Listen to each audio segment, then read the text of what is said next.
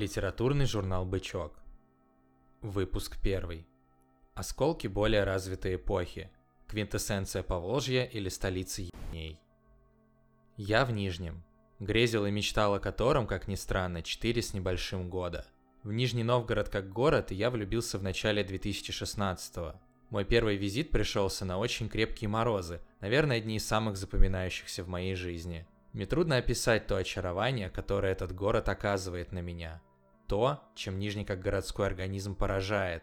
Наверное, это сочетание. Сочетание помпезности и приземистости, сочетание столичности и провинциальности, сочетание приволжской равнинности и гористости. Город с почти 800-летней историей, карман России, столица купечества, крупный узел Транссиба. При всех этих титулах вовсе не горделив, не заносчив, а искренен. О моем неочевидном выборе часто спрашивали и спрашивают и наверняка будут. Но почему же он? Есть куча более очевидных вариантов ближе к малой родине, ближе к Москве, Казань в конце концов.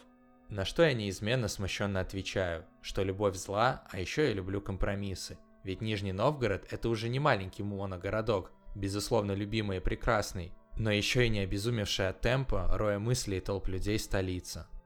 Итак, город компромиссов, но не в предосудительном смысле, а в смысле гармоничных сочетаний. Несомненно, такого количества разбитых и неухоженных улиц, дорог, домов и подворотен я мало где могу припомнить в своем хоть и скромном, но все же имеющемся опыте внутреннего туризма. Но городская картина и должна, на мой взгляд, предполагать раны и травмы, неуклюжие ссадины. Так мы понимаем, что это живой, меняющийся организм. Это же рождает искусство, Паблик эстетикой не знает даже моя мама, человек далекий от социальных сетей в полном смысле этого слова. Нижний – бесспорная столица стрит-арта. Куча мусора, облупившаяся штукатурка и торчащие балки крыши обрамляют здесь очень недурные граффити на всех возможных поверхностях. Это честный город, который не прячет несовершенства под хламидой вечных реноваций, реставраций и прочих ций, к сожалению, являющихся лишь коррупциями. Даже местный Арбат, Большая Покровка – не лживое пространство. Здесь все не на показ, в окнах горит естественный свет и растут неуклюжие растения. Здесь есть жизнь и нет притянутых за уши исторических фактов и героев, неуместных памятников и фальшивых мемориалов. Моя ода Нижнему могла бы быть продолжительнее. Но как и Покровская улица заканчивается Кремлем и администрациями всего на свете, так и теплота обаяния города заканчивается фактом, что он окружен губернией и, наконец, Россией. А здесь, к сожалению, из века в век многое не меняется. О ремонте и поддержании в надлежащем виде памятников культуры чиновники вспоминают только когда на горизонте маячит лакомый грант или когда впереди юбилей, о котором умолчать нельзя. В следующем году городу исполнится 800 лет. Многие постройки сейчас сносят, как и по всей стране. У олигархов точечная застройка – но если гулять по центру, в глаза бросается тот факт, что три поколения варваров пытаются разрушить хрупкую ткань города, лишить его лица и идентичности. Но у них ничего не выходит. Наверное потому, что до революции город был очень богатым, и его весь не смогли разломать до конца ни поздний царизм, ни большевики и коммунисты на протяжении 80 лет, ни новые рыночники и сторонники стабильности в последние три десятилетия. Казавшийся на первый взгляд перспективным проект Нижнего 700, сулящий привлечение некоммерческих организаций, молодежных движений и уличных художников и артистов, уже превращается в типичный распил. А креатив рождают отнюдь не современные художники, а функционеры в несомненно красивом, новом офисе с лучшим видом в городе на набережной Федоровского.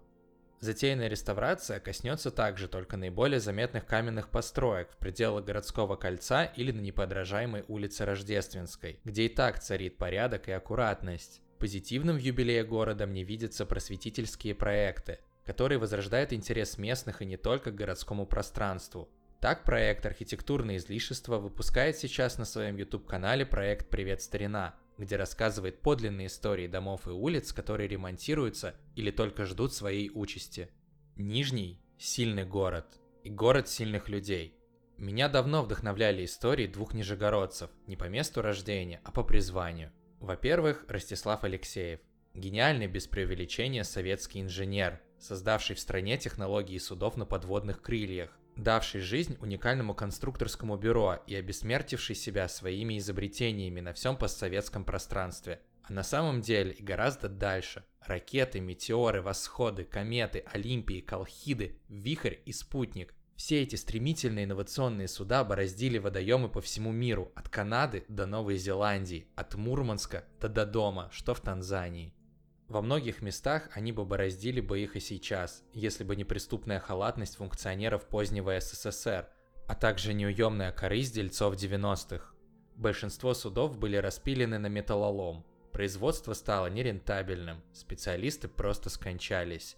Так-то история гениальной инженерной мысли закончилась. Но помимо детищ, система переживала и самого Творца.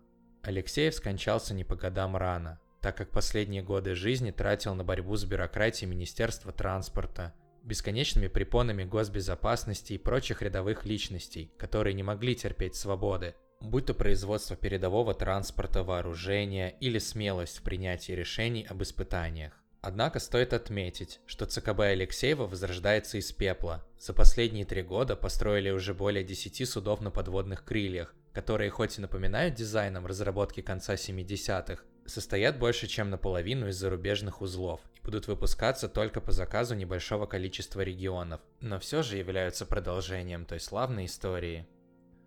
Еще одним ярким нижегородцем и примером сильного человека вообще для меня является Борис Немцов, публичная и политическая карьера которого началась именно здесь. Будучи физиком по просьбе своей матери, он живо и аргументированно выступил в газете против строительства АЭС в пределах города, чем справедливо заслужил уважение местных жителей. Когда Немцов был губернатором Нижегородской области с 91 по 97 год, он честно и открыто, со свойственным юмором, а часто и беспринципной жестокостью боролся с бедами России на местах, давал людям рабочие места, старался разобраться с черным налом и бандитизмом вообще – Уйдя на повышение в Москву, в правительство, Борис Немцов не перестал быть принципиальным и прямым человеком. Не смог встроиться в лживую конъюнктуру аппаратных игр и был по большому счету предан как завистливыми чиновниками, так и олигархами, которым лидер страны дал на откуп принятие слишком многих решений.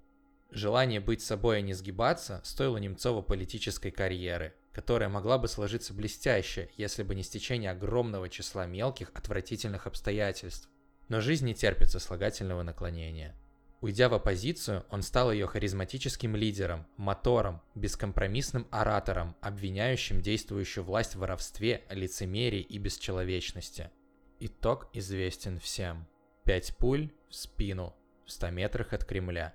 Заказчики преступления на свободе, лидеров оппозиции продолжают пытаться убить и запугать. И, к сожалению, многие признают такой итог и ход событий вполне закономерным. Такой мой Нижний Новгород. Точнее, это малая часть того, что я имею сказать. Самые крупные мазки портрета героя. Брутального, видавшего виды, но ранимого, не чуждого прекрасному и новому. Автор статьи Алексей Мельник. Текст читал Максим Гричин.